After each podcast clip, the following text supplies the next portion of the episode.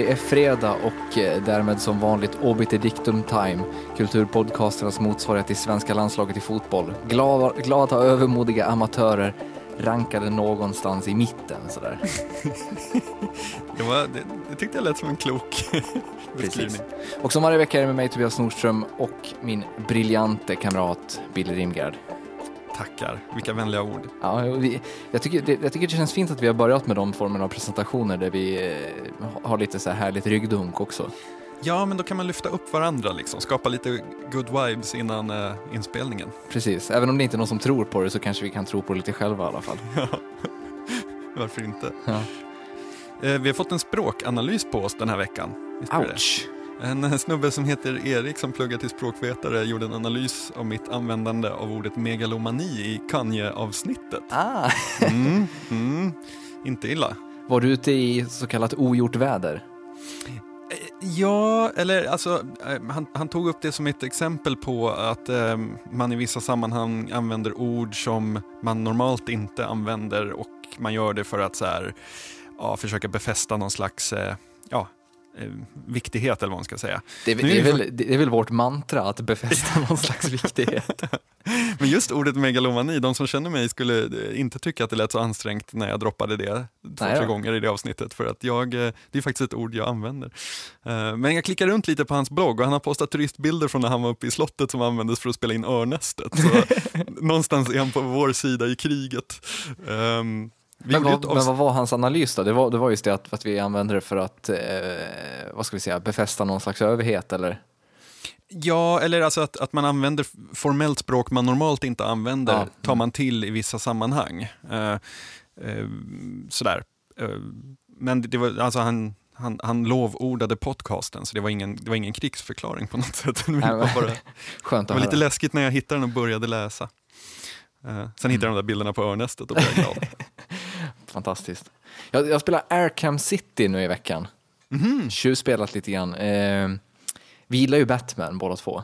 Mm. Eh, och det här känns som en eh, sjukt upphottad version av alla Batman-historier någonsin. Eh, handling, handlingen möter då Batman mer eller mindre alla villains han har. eh, och jag tänkte då, är det det jag funderar lite på, du, du har ju uttryckt skepsis mot att samla superhjältar i samma story och då undrar jag, hur mm. känner du inför att samla alla skurkar? Hmm.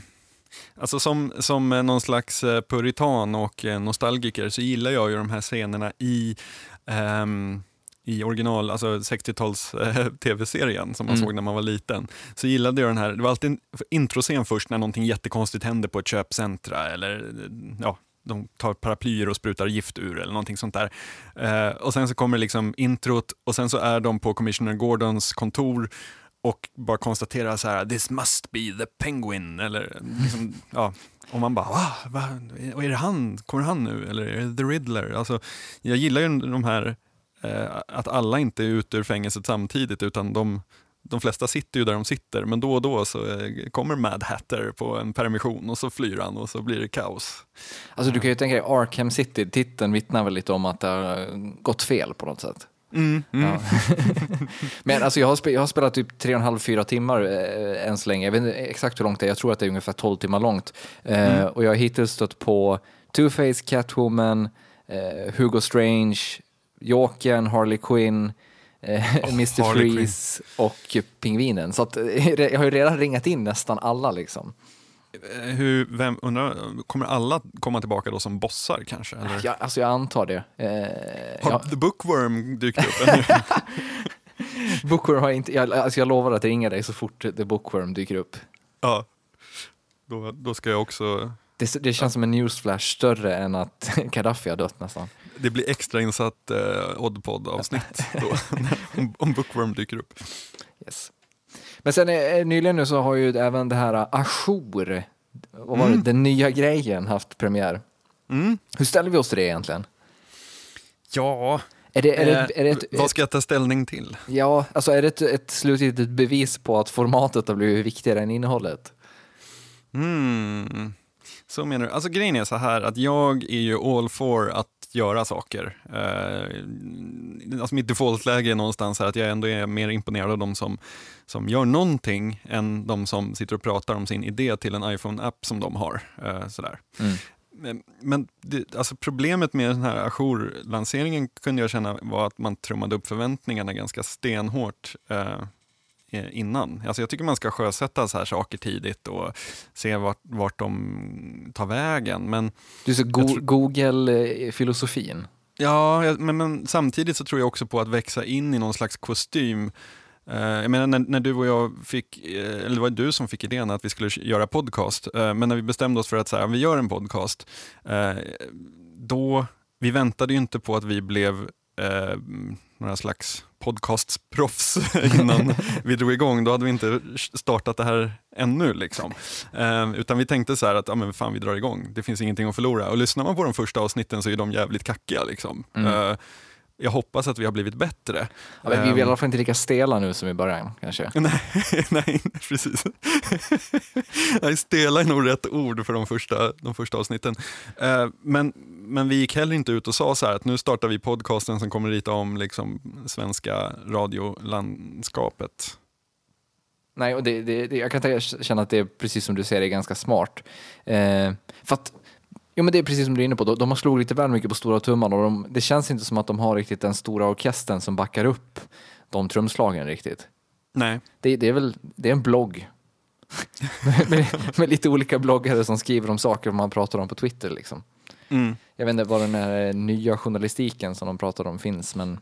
Man, men, det, men det är ändå så här, ja, det, men skulle, det, fin, alltså den, det är ju också en filosofi, en annan, det är en annan filosofi än den jag har, ska jag säga, just det här att, att man drar på lite det där och dra på för fulla, fulla muggar. Men det finns ju, alltså den skolan finns ju också, att man så lanserar stenhårt och försöker dra dit eh, folk. Eh, jag är bara så här, jag vågar ju inte prata om någonting jag gör förrän det är klart. Och då gärna så puffar jag ut det lite och låter det ta fart av sig själv. För ja, det, ja, det är olika hur man, hur man väljer att se på det, men jag tror att, så här, att det har blivit en Eh, om de bara hade lagt sajten, låtit sajten gått online så hade folk sagt så här, shit vilka namn, vad coolt att de gör en grupplogg, det här kommer mm. bli bra. Eh, sitter man i Nyhetsmorgon och liksom, jag såg inte det, men jag, men jag läste ju inför inläggen just det här om de stora visionerna att förändra saker, vilket fortfarande kan hända. Liksom. Eh, men inte just nu. Eh, alltså då är problemet att så här, ja okej, okay. det, det, nästan, blir nästan lite så här klickbete. Liksom. Mm. Jo, men det är, eh, det är väl exakt så jag upplever det på något sätt. Man, man, det hade nog funkat bättre på liksom det här burial-sättet, att bara boom och sen finns den där bara mm, guerrilla marketing-grejen. Alltså, det är väl, ligger ju i tiden att bygga stora hypes, men då ska man på något sätt känna franchisen tycker jag för att det, för att det ska gå hem på något sätt. Mm. Jag, jag, men annars, rent generellt, så är jag så här all for så här gruppbloggar, typ Boing Boing och, och sådana. Eh, det är liksom svårt, svårt att komma upp, alltså, gör man det på engelska så kan man komma upp i sån volym att, att man kan uppdatera 30 gånger per dygn med alla grymma grejer. Det är mm. lite svårare på svenska, så att eh, de måste ju hitta sin ton och liksom, ja, hitta sig själva tror jag, då, då blir det nog bra. Det blir säkert bra i slutändan. Det är kontentan av ajour. Sen en djup analys. Ja. Men det, det, det är barnbassänganalysen. Liksom. Eh, men Britney lirade ju i veckan också i Globen. Mm. Och på scen fanns deltagare ur Idol. Eh, och på Aftonbladet så kunde man eh, strax efter det läsa om hur Idol-deltagarna då var besvikna om att de inte hade fått träffa stjärnan backstage. Mm. Eh, jag tyckte att det fanns i, i hela den texten en underliggande ton av att man ville utmåla Britt som ja, men någon slags diva som inte ville träffa de här kämpande nya unga stjärnorna. Liksom. Ja. Eh, och jag, jag blir lite fundersam, så här, va, vad har stjärnor egentligen för ansvar när det gäller att träffa folk och fans och så? Alltså, om jag turnerade året runt i princip så skulle jag inte orka träffa fans överhuvudtaget. Skulle det göra mig till en dålig människa? Nej, det tycker jag inte. Alltså, det är så otroligt, alltså tänk dig att så här, eh, på varje enskild plats du kommer till så finns det jättemånga som vill skaka din hand och som vill eh, ta en bild med barnen och, och så vidare. och så vidare. Eh, bara det att du gör det varje dag under kanske 200 dagar i rad eller någonting beroende ja. på hur lång din världsturné är. Eh, då är det klart att man kanske ruttnar på det till slut. Ja men eller hur, och sen liksom typ snacket innan då med, med Britney, ja det är vad heter det, tio stycken kids ur Idol här som vill träffa dig. Efter du har spelat i tre timmar liksom. Eh, Ja. Jag vet inte om jag skulle vara så jävla sugen liksom. Nej, men det är en bra story. Det är ungefär som den här storyn om lilla ungen som skidade in i björnnästet förra vintern. Det är en jättebra story. Lätt, lättvinklad och det är väldigt synd om väldigt många. Precis. Jag läste i eh, The Guardian så har uh, Nicolas Lessard eh, skrivit om nya Tintin-filmen. Det är en helt fantastisk sågning som, som börjar så här. Coming out of the new Tintin film I found myself for a few seconds too stunned and sickened to speak for I had been obliged to watch two hours of literally senseless violence being perpetrated on something that I loved dearly. In fact, the sense of violation was so strong that it felt as though I had witnessed a rape. Det där är ju, det där är ju helt i linje med det där South Park-avsnittet där vad heter det, kidsen i South Park blir, blir eh, koleriska på George Lucas och Steven Spielberg för att de håller på och petar i alla sina filmer. Då, då, I det avsnittet så får man ju se George Lucas och Steven Spielberg till exempel våldta Indiana Jones. No!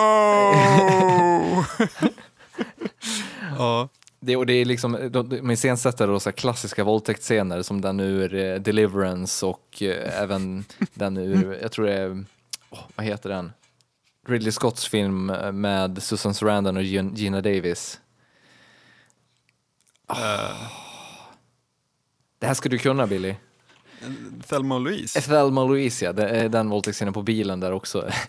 Va- Varför skulle jag kunna det? Nej, men Alltså, det, det, det, det, I och med att jag hade ett hjärnsläpp så hade jag hoppats att du skulle fylla i där.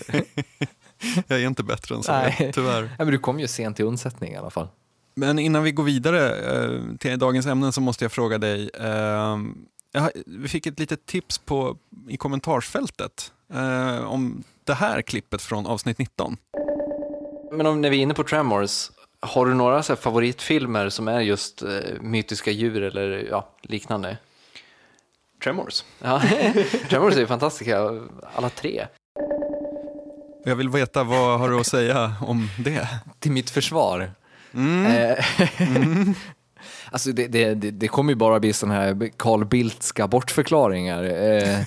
Eh, Vi lämnar det här bakom oss och går vidare. ja, jag vänder, vänder blad. Nej, men alltså det, på något sätt, antagligen så var det väl att jag eh, mindes att jag hade sett, det, så hade jag inte sett trean, jag hade bara sett ettan och tvåan egentligen tror jag. Dels tror jag eh, att jag sa det då för att jag mindes dem som, som bra. Men sen tror jag också att det, att det handlade om att jag, eh, att jag raljerade lite grann helt enkelt. Alltså, Ja. Du sköt från höften. Exakt, jag sköt från efter och ibland, ibland bommar man. Det framgår inte om man inte synar våra podcasts i eh, sömmarna, men det är ju ett och annat skott in i mörkret. Det, får, det kan vi ju inte sticka under stol med. Ja, alltså jag, jag vet inte om jag vågar säga att vår podcast håller för någon vidare närläsning. Sådär. We've got a, uh, uh, we got a, a situation down here. A perfect new computerized world. 1,758 feet underground.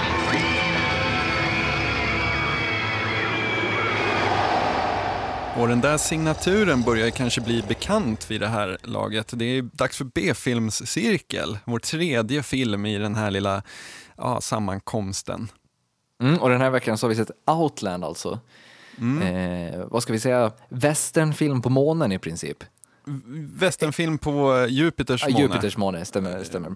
Det, är, det är väl en klassisk Yojimbo-historia nästan, där Sean Connery spelar nytillträdd Marshall på en, eh, ja, vad ska vi säga, en bas som även är en, en slags gruv, en gruvbas helt enkelt. Ehm, Alltså, jag måste bara säga det, mining in space, alltså den, det, det må vara en sci-fi-klyscha, men fan vad den håller.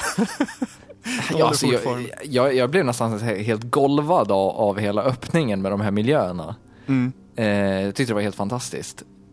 Eh, och, men det, jag gillar också hur hela gru, gru, gruvmiljön sätter tonen för filmens korrumperade bovar. Alltså eh, det här företaget som eh, är ondsinnat. Den är väldigt antikapitalistisk ändå. Ja, väl, eh, jag vet inte, det, det känns som att om den här filmen kom idag så skulle väl hela det amerikanska etablissemanget bespotta den totalt, eller? Mm. Ja, absolut. Men det är alltså, men handlingen är då alltså att ett företag vill krama extra ur de här arbetarna genom att förse dem med droger. Är det, är det, är det en, en bra kontenta tycker du? Det tycker jag. De, de är mer produktiva än någonsin och kan mina jättemycket mineraler då som är, är, är viktiga. Eh, Men problemet är ju att de bränner ut sig efter ett tag på de här drogerna och go- goes bananas. Eh, Så att det, det har varit, vad är det, 28 självmord eller någonting under Mm. de senaste sex månaderna. Eh, Och Sean Connery då som den här nytillträdde sheriffen eller vad man ska säga, stationsvakten typ, stationspolisen. Mm. Han eh, anar ju ugglor i mossen förstås och börjar reda ut det här och visar sig att det finns en drug smuggling ring som eh, ja, chefen för, för gruvan, alltså på, på Förmannen. företaget. Förmannen på företaget, precis. Han, eh, det är han som ligger bakom. Och självklart så känner sig då Connery eh, eh, nödgad att göra the right thing. Det känns, som, det känns som att det är det som driver hela hans karaktär. Eh, den här eh, viljan att göra the right thing till vilket pris som helst. Han försakar ju en del kan man säga. Ja, men det är väl därför, alltså, vi pratade westerns här innan, High Noon med Gary Cooper och Grace Kelly är Mm. väl en sån där som alltså, den här ba- baserar sig nästan helt och hållet på. Liksom. Just det här att de, eh, hans fru och barn åker iväg och han stannar kvar för att liksom, ja, lösa det här. Mm. Eh, Men, men jag vet inte, jag tyckte man fick nästan lite så dålig motivering till hans beslut kan jag känna. Alltså visst att han drivs av någon slags eh, känsla av moral, men det kändes ändå inte så här... eh, Alltså, jag hade svårt att relatera till om det skulle vara värt det, det han offrade liksom. Är det, är det för att vi, jag inte är, är den eh, vigilanten som, som eh, Connerys karaktär är, tror du? Men jag, jag, jag håller med, motiv saknas lite där för att han var inte direkt superpepp på att jobba på det där stället. Det var inte Nej. så att han drevs av någon tanke om att det är här vår, vårt välmående i framtiden ligger eller något sånt där, utan han var ju bara, ja, han, var, han hade blivit placerad där i princip. Ja, och det känns, alltså, med tanke på hur sjukt motarbetad han var så... eh, Ja, men jag vet inte, man fick aldrig, aldrig riktigt... eh, Det fanns ingen riktig insats för honom kändes det som. Nej. Men eh, om vi ser till miljön då, så, tyckte du om he, hela den här gruvbasmiljön? Jag tyckte den var jättebra gjord. Alltså 1981 är 1981 ändå. Eh, Ja. Och framförallt snygga datorscener. Ja, alltså, alltså jag tror att de där monokroma graferna är för 1981 vad virtual reality-hologram är för CSI 2011. Liksom. definitivt. Jag tror faktiskt att alltså, da- datorer aldrig kommer bli lika snygga och så här, ehm, futuristiska som de var då. Jag tänker på inflygningsscenen i Flykten från New York med vektorgrafiken som Ja. han styr efter och sånt. Ja, eller för, all, eller för all del den vi alltid säger, Blade Runner har ju en hel del Ja. sånt också. verkligen. Men, Med de här små ljuden. Exakt. Men, men tycker du filmen som, som helhet tjänar någonting på att vara placerad i den här miljön?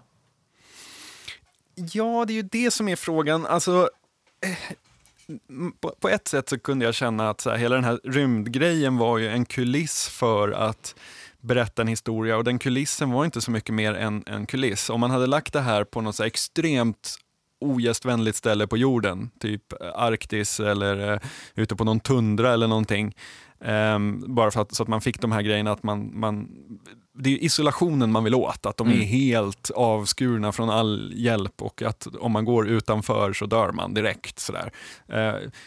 Eh, och det finns ju sådana miljöer även på jorden.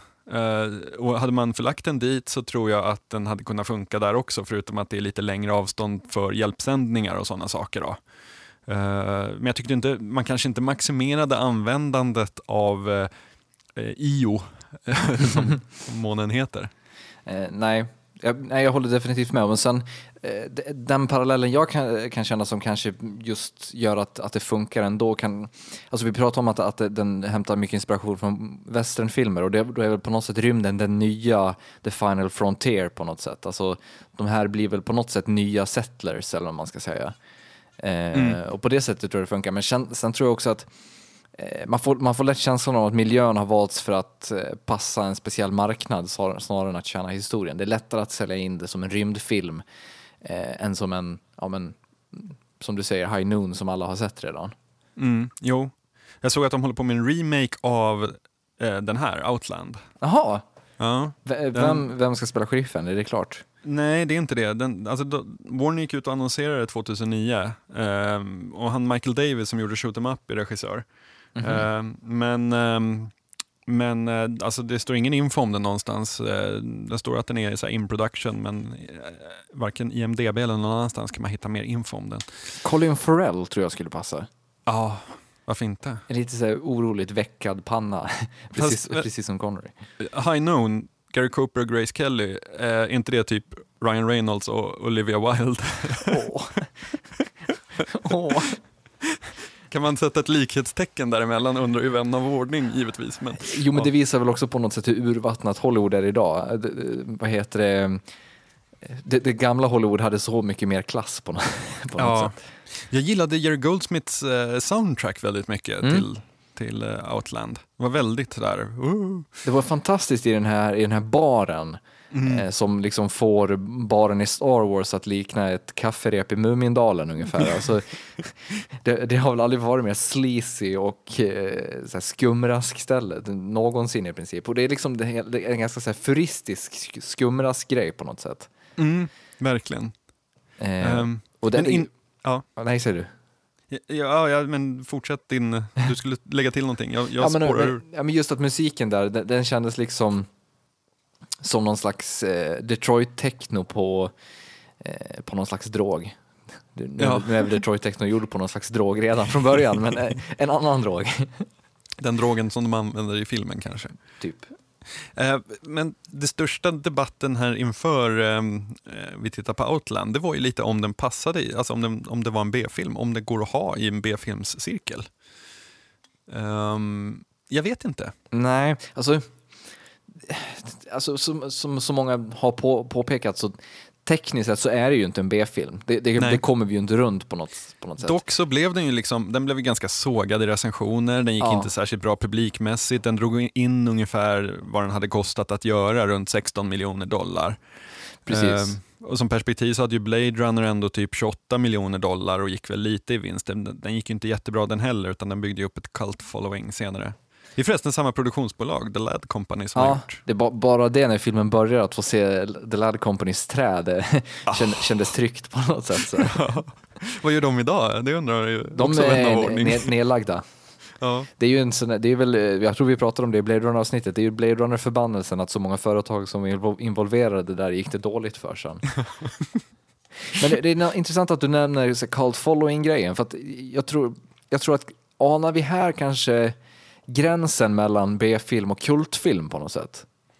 Hmm. Alltså jag tänker B-filmen som, som, vad ska vi säga, ett ambitiöst men ganska misslyckat eh, produktionsmässigt projekt medan det här är ett, eh, ett ganska lyckat produktionsmässigt projekt men istället ganska, det finns ett ganska B-igt anslag fortfarande. Mm. Men alltså, ja. Men jag tycker inte den har ett så himla B anslag, alltså för att vara det är vi- vissa skådespelarinsatser kanske man kan ifrågasätta. Scenen där Sean Connery sitter och pratar på, eh, eh, med sin son över videolänk det var ju så jävla dåligt. men ehm, eh, men eh, någonstans har ju den här ändå gjorts för att vara en stor A-rulle. Den har ju på något sätt gjorts eh, Uh, I och för sig 60 miljoner dollar är inte så mycket pengar eh, då heller, men, men, men den, det känns ju som att den hade betydligt högre ambitioner än att liksom bli en film som plockas upp 30 år senare i eh, en B-filmcirkel i en podcast. Liksom. Jo, men samtidigt tycker du att den bottnar i de ambitionerna riktigt? Nej, jag tycker inte det, för jag tycker inte manuset är man ser ganska fort vart det barkar. Ja. Det är han mot världen och han måste plocka dem en efter en.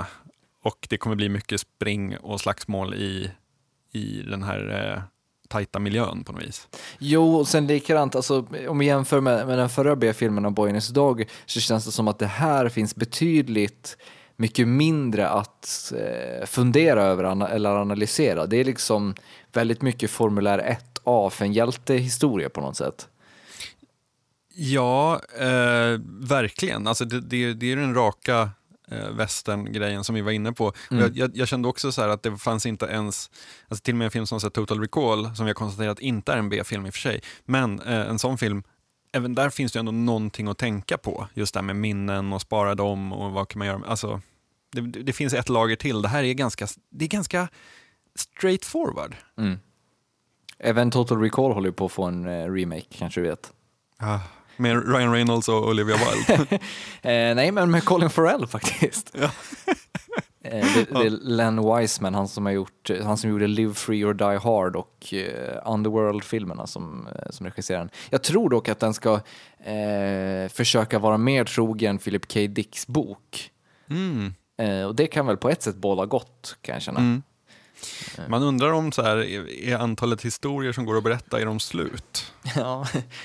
Eh, Jag vet inte, vi, har ju, vi har ju diskuterat remaken en del och eh, ja, man kan väl säga lite både och på något sätt. Jag, jag, jag, jag kan känna att nya grepp på gamla saker också kan vara sjukt intressant. Ehm, och Outland, det är väl det som är just det intressanta i till exempel Outland, att vi här har ett nytt grepp på en ganska gammal historia på något sätt. Mm. Men eh, hur känner du rent visuellt då? Eh, hur, hur ambition, ambitionsnivån där? Tycker du att världen funkar? Jag tycker den funkar. Eh, Det tycker jag. Jag gillar den också väldigt mycket. Jag tycker den, den sneglar på ett snyggt sätt lite grann på Alien. Eh, det är den här liksom ganska, man, man, man ser på de flesta av miljöerna att de det är så här, vad ska vi säga, det, det är teknologiskt byggda miljöer som en gång har varit så här rena och vita och fina. Men nu är lite så här slitna och, och smutsiga istället. Mm. Eh, och det, och det, det tyckte jag funkade bra. Det, det, liksom, det korrelerade bra med hela gruvmiljön på något sätt. Många, många så tidiga sci-fi, eller tidiga, men alltså sci- sci-fi från eh, de senaste decennierna går ju ofta bort sig i det där att det är så cleant och snyggt och rent. Och det funkade jättebra i 2001, i den här shuttlen de tar till månen. Mm. Eh, där funkar det jätte, jättebra. Eh, men på en så bas någonstans, då, då är det ju, det, det, det blir, alltså stäng in ett antal personer där och låt dem jobba med olja, verktyg och svettas i några månader. Sen så är det inte så rent längre. Nej.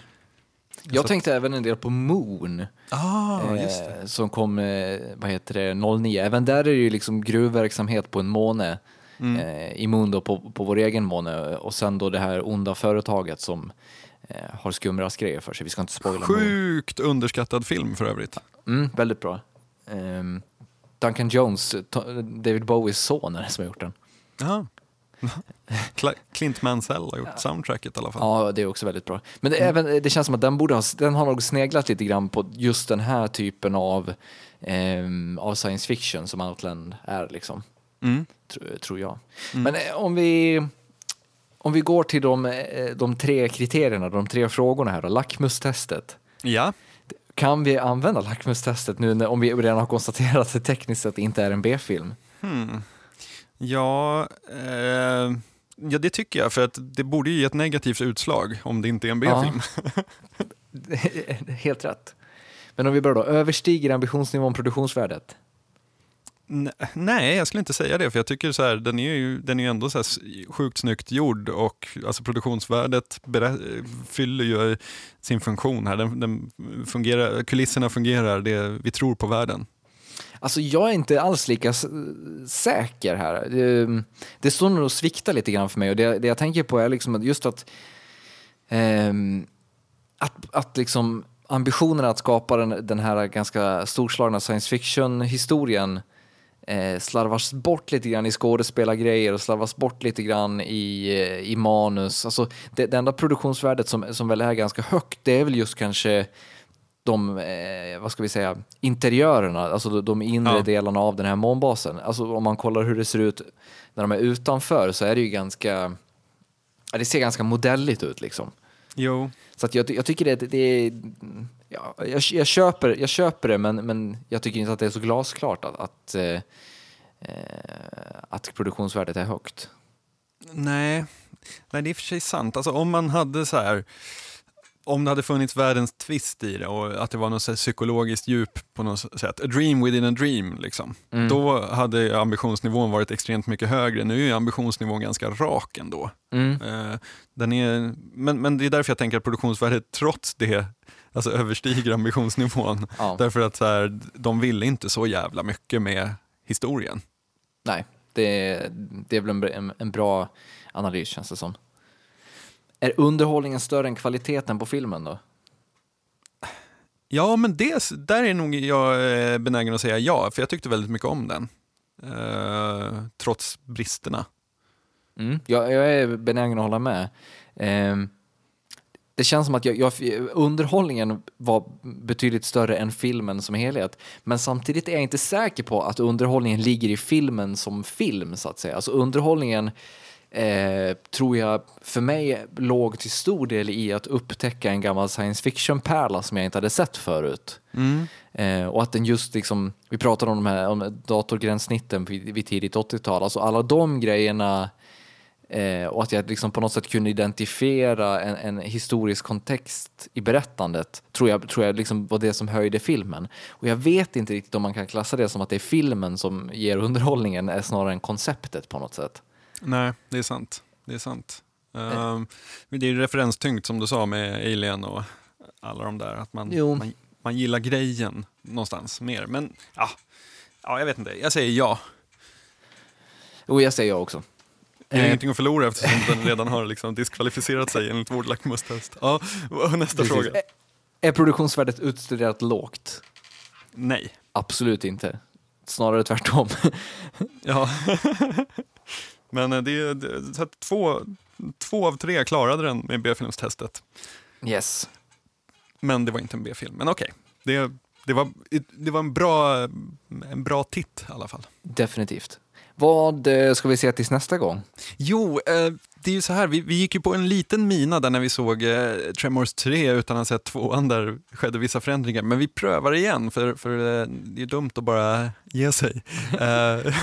Daniel Mattsson har tipsat om att man bör se Tetsu 2, Bodyhammer. Uh, och han länkar också till en, en trailer i sin, sin kommentar och eh, jag, jag är pepp på den. Jag är också extremt pepp. Eh, han, han citerar även eh, det citatet från William Gibson som filmen har, har eh, sålts med och det lyder som följer Everything we'd expect from the maker of the cult classic The Iron Man. A masterpiece. det, det känns taget.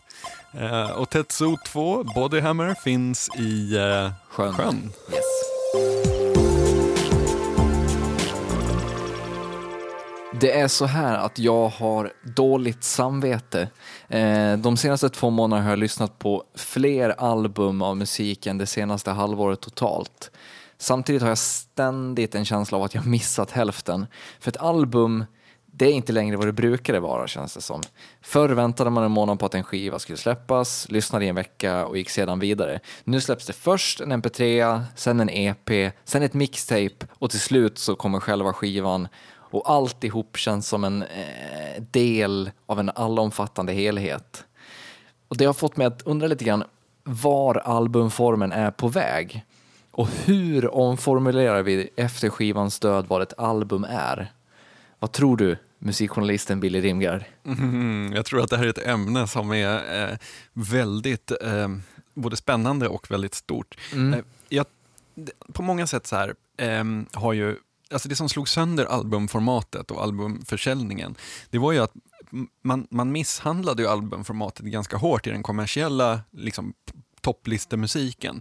För då tog man och så la man de tre, fyra fetaste låtarna som man hade betalat några producenter sjukt mycket pengar för att göra. De la man som spår 1, 2, 3, 4 och det var också de fyra singlar som skulle släppas från albumet och sen så var resten ganska dåligt.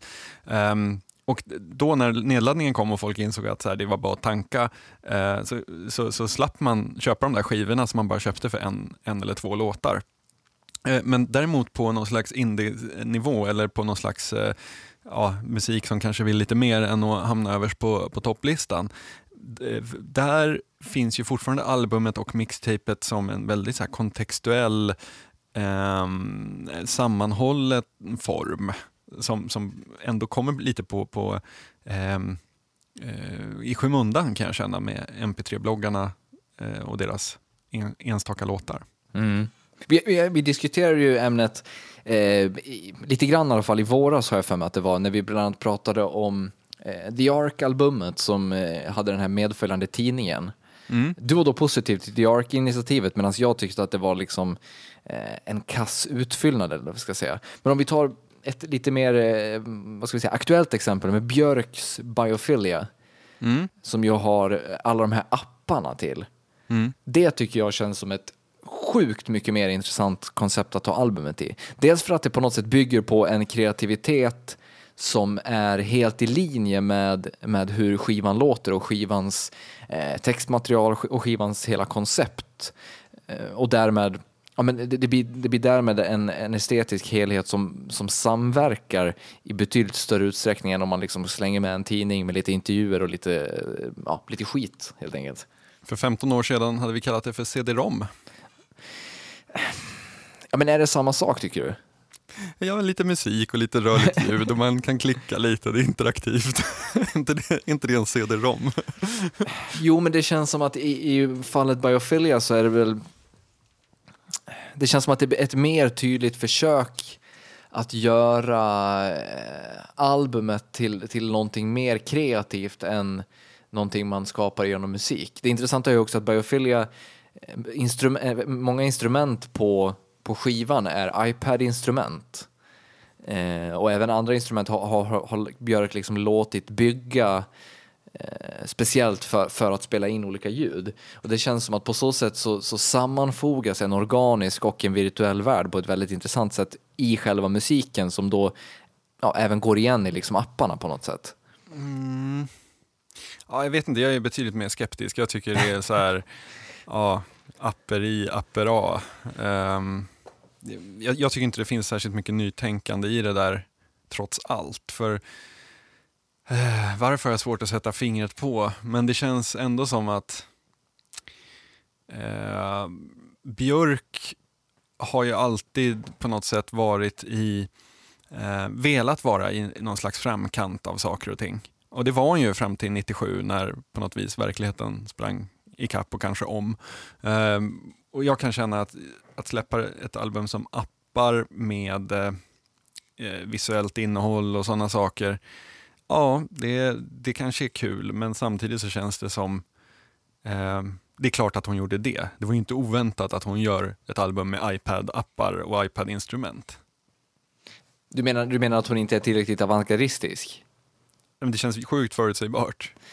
Jo, det är väl klart att det är. Eh, men samtidigt, alltså, men, men, menar du då att det, att det bara blir en gimmick av alltihop? Alltså jag tycker Arcade Fires exempel med den här eh, där man matar in sin egen adress eh, där man växte upp och musikvideon var baserad på Google Map-bilder från ens gamla barndomskvarter. Det tycker jag var betydligt mer innovativt för att sätta eh, att, ge, att ge någon mening och ge någon slags eh, utommusikaliska värden till eh, en låt som annars bara hade existerat som en mp3 med liksom eh, artist och titel och varit en mp3 bland många. Eh, det, så tycker jag att eh, sådana grejer är nästan mer eh, intressanta i sådana fall. Alltså det håller jag definitivt med om. Men där, i det fallet så känns det som att eh, hela det projektet känns inte integrerat i, i albumformen på samma sätt som, eh, som Biophilia-projektet. Alltså att att i det fallet så var det en utomstående kreativ byrå eller någonting som, som hade gjort hela den grejen och bara frågat uh, Arcade Fire om de var på och Arcade, Fire säger ja. Det känns inte alls uh, på samma sätt. Jag vet, men har du använt Biophilia-appen någonting? Jag har tittat lite på, de släppte ju låtarna en och en. Jag tittade på dem när det kom tre, när det kommit tre stycken tror jag.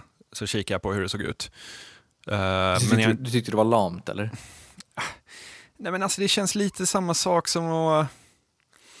Eh, Mattias Alkberg har precis släppt sitt album Anarkist, som där också följer med en bok där, där han eh, eh har lite dikter och texter och, och sådana saker. Och den känns, där känns det verkligen som att man köper någon slags paket som funkar skitbra därför att det är liksom Mattias Alkberg mot världen i alla lägen och här köper man man, man får liksom inte en man får inte en skiva och en bok utan man får en bit av Mattias Alkbergs eh, värld på något vis. Definitivt, det, men det där är väl bara en bouclé i större format?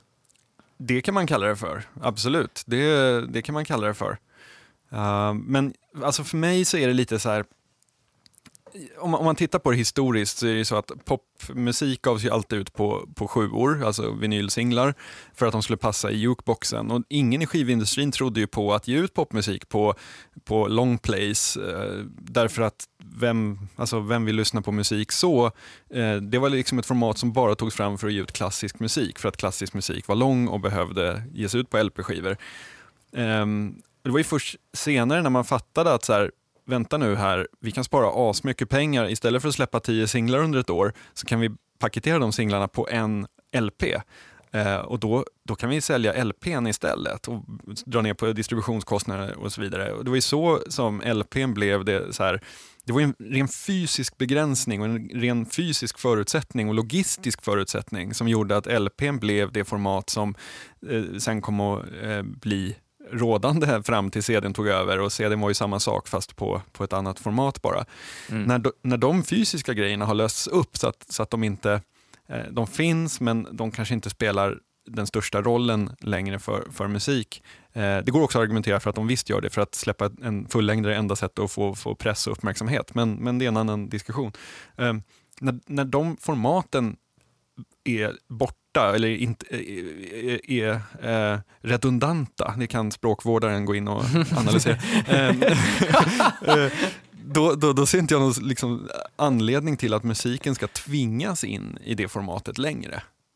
Men, men du menar att, men det är väl det på något sätt som, som jag eh, ställer mig frågan till också. Varför skrota albumbegreppet bara för att vi har format om någonting? Det är ju fortfarande sjukt användbart för ett sätt att berätta historier. Ja, definitivt. Och det, det, det tycker jag det finns väldigt många band och artister som visar fortfarande, medan Bon Iver rycka ur en låt och lyssna på den plattan, ja, det blir väl inte så bra. Men däremot att lyssna på hela är hur, hur grymt som helst. Eh, Men däremot, så är det så här, de, det är däremot lite konstigt med de här vanliga banden, alltså på de rena pop. eh, här, när, när Rihanna tar och paketerar sina tio senaste Billboard-ettor och släpper det som ett album, så, så tycker jag att det, det känns överflödigt. Jo, men- jo det köper jag definitivt, men på, då, då tycker jag samtidigt att då är vi, då är vi inte i, i någon slags ny definition av albumet, utan då är vi ju kvar i den gamla på något sätt. Och det känns väl som att, alltså att även, eh, även de stora artisterna rör sig mot, det, det, det känns som att det bara är ett fåtal kvar, eh, kvar i den, eh, den gamla skolan. Det känns som att de flesta rör sig mot ett, ett nytt form av album beteende. Alltså Kanye West, uh, vad heter? My Beautiful Dark Twisted Fantasy var ju till exempel en, eh, definitivt en helhet skulle jag säga. Ehm, um, hans, eh, vad heter, samarbetet mellan Kanye och Jay-Z, samma sak där, en ganska ut, utvecklad helhet. Uh, mer exempel on the top of my head. Eh, ja, men vi kan väl ta dem då. Eh, samarbetet mellan Metallica och Lou Reed. Åh även ifall det- herregud. Även Ja. ifall det är skitdåligt så är det ju fortfarande eh, på något sätt att, att albumet, alltså albumet är ett projekt snarare än en skiva. Och förstår Mm. vad jag menar då? Jo, men så är det ju. Och många så artister som du och jag lyssnar på, så knastriga, konstiga eh, folk, typ Max Richter och sådana där, eh, Tim Hecker, de, för, för, för den- lite mer, vad ska man säga, arty är väl kanske fel uttryck, men, men, men musik... Pretentiösa. Ja, precis. Pretentiösa, som har ambi där ambitionen eh, överstiger produktionsvärdet. Nej, men, eh, för dem är det ju naturligt att fortsätta släppa album för att har du om du har en tanke på att så här, jag ska göra musik från ljudet av en eh, daggdroppe som faller på våt asfalt, så där, då, då, då gör du ett album kring det. Det, det, det, det, ja, det inte, det låter ju inte särskilt klokt att göra en låt och lägga upp som mp3 och bara kolla här. Nej, Nej men, jo jag förstår precis vad du är ute efter, men, men, men samtidigt, du menar att det på något sätt lämpar sig bättre för, för stora koncept än, än popmusik, eller? Ja, definitivt. Alltså om man har, om man har Fast popmusik kan ju också ha stora koncept. Jag menar, Watch the Throne är väl ett ganska stort eh, koncept eh, eh, i, i sig. Så att man, man kan ju göra eh, hiphop eller pop eller vad som helst eh, utan att det behöver vara någon så här konceptuellt tema trippelalbum om eh, eh, rymden. Liksom. Det behöver inte vara så, utan det kan vara lösare hållet. Men jag tror att många tänker inte så, utan man, man skriver sina låtar och sen sätter man ihop det till en skiva. Men om vi tar som eh, Radiohead till exempel. Eh, de släppte ju The King of Lambs tidigare i fjol som var riktigt kass liksom. Eh, eller ja, kass var den inte, men den var inte så jävla rolig. Och sen nu under sommaren så gav de ut alla de här sjuorna med olika remixar från, eh, ja vad ska vi säga, technons och dubstepens storheter. Och sen nu har de paketerat alltihop i, i det här albumet. Eh, det känns väl, tycker jag i alla fall, det, alltså, det, det, blir, det är intressant på något sätt för att det, det, det är en plats där albumet blir en kreativ form som samlar något annat än eh, ja, som du säger, de här låtarna har vi gjort. Men det är samtidigt en utveckling som eh, å ena sidan ökar kreativiteten men å andra sidan också ökar försäljningen i och med att kreativitet blir det enda som säljer på något sätt. Ja, fast samtidigt så här, Lil Wayne dunkar ut vadå, 180 låtar på ett år som gratis MP3 och sen när han gör ett album så sålde han flera miljoner av det ändå. Alltså så här, det var ju så han byggde sig och blev stor, så jag tror att det finns olika vägar till det. Mm. Uh, för om man kollar, som, som The Weeknd som har gjort ett gäng mixtapes i år som är så jävla jävla bra. Mm. Han han blev ju nominerad till eh, Kanadas Polaris Prize, som är deras men typ Mercury Prize för bästa album. Mm. Och det är ju mixtape som han har gjort och bara lagt ut för gratis nedladdning. Eh, och där, börjar också någon, alltså där händer ju också då någonting, att så här, shit, vad, vad, eh, vad är ett album? Är ett mixtape en album? Ett, alltså, ett, ett, en mixtape är ju ett outgivet album som inte en massa folk har varit inne och kladdat på, utan som är artistens pura själ på något vis. Jag skulle säga i, i fallet The, uh, The Weeknd, det, jag skulle säga att det är exakt samma sak där som med till exempel Korallreven. Alltså att de här mixtapesen som leder fram till albumet, de är en del av albumet. Precis på samma sätt som att Björks appar eh, är en del av Biophilia. Alltså alltihop är albumet. Mm. Fast samtidigt, eh. alltså typ så här, både Nicki Minaj och Wiz Khalifa eh, släppte ju album som var betydligt sämre än mixtapen. Alltså där är ju, och det, det kommer säkert Weekend också göra när folk har varit inne och producerat sönder honom och massa skivbolagsbossar har tyckt till liksom, hur det ska låta.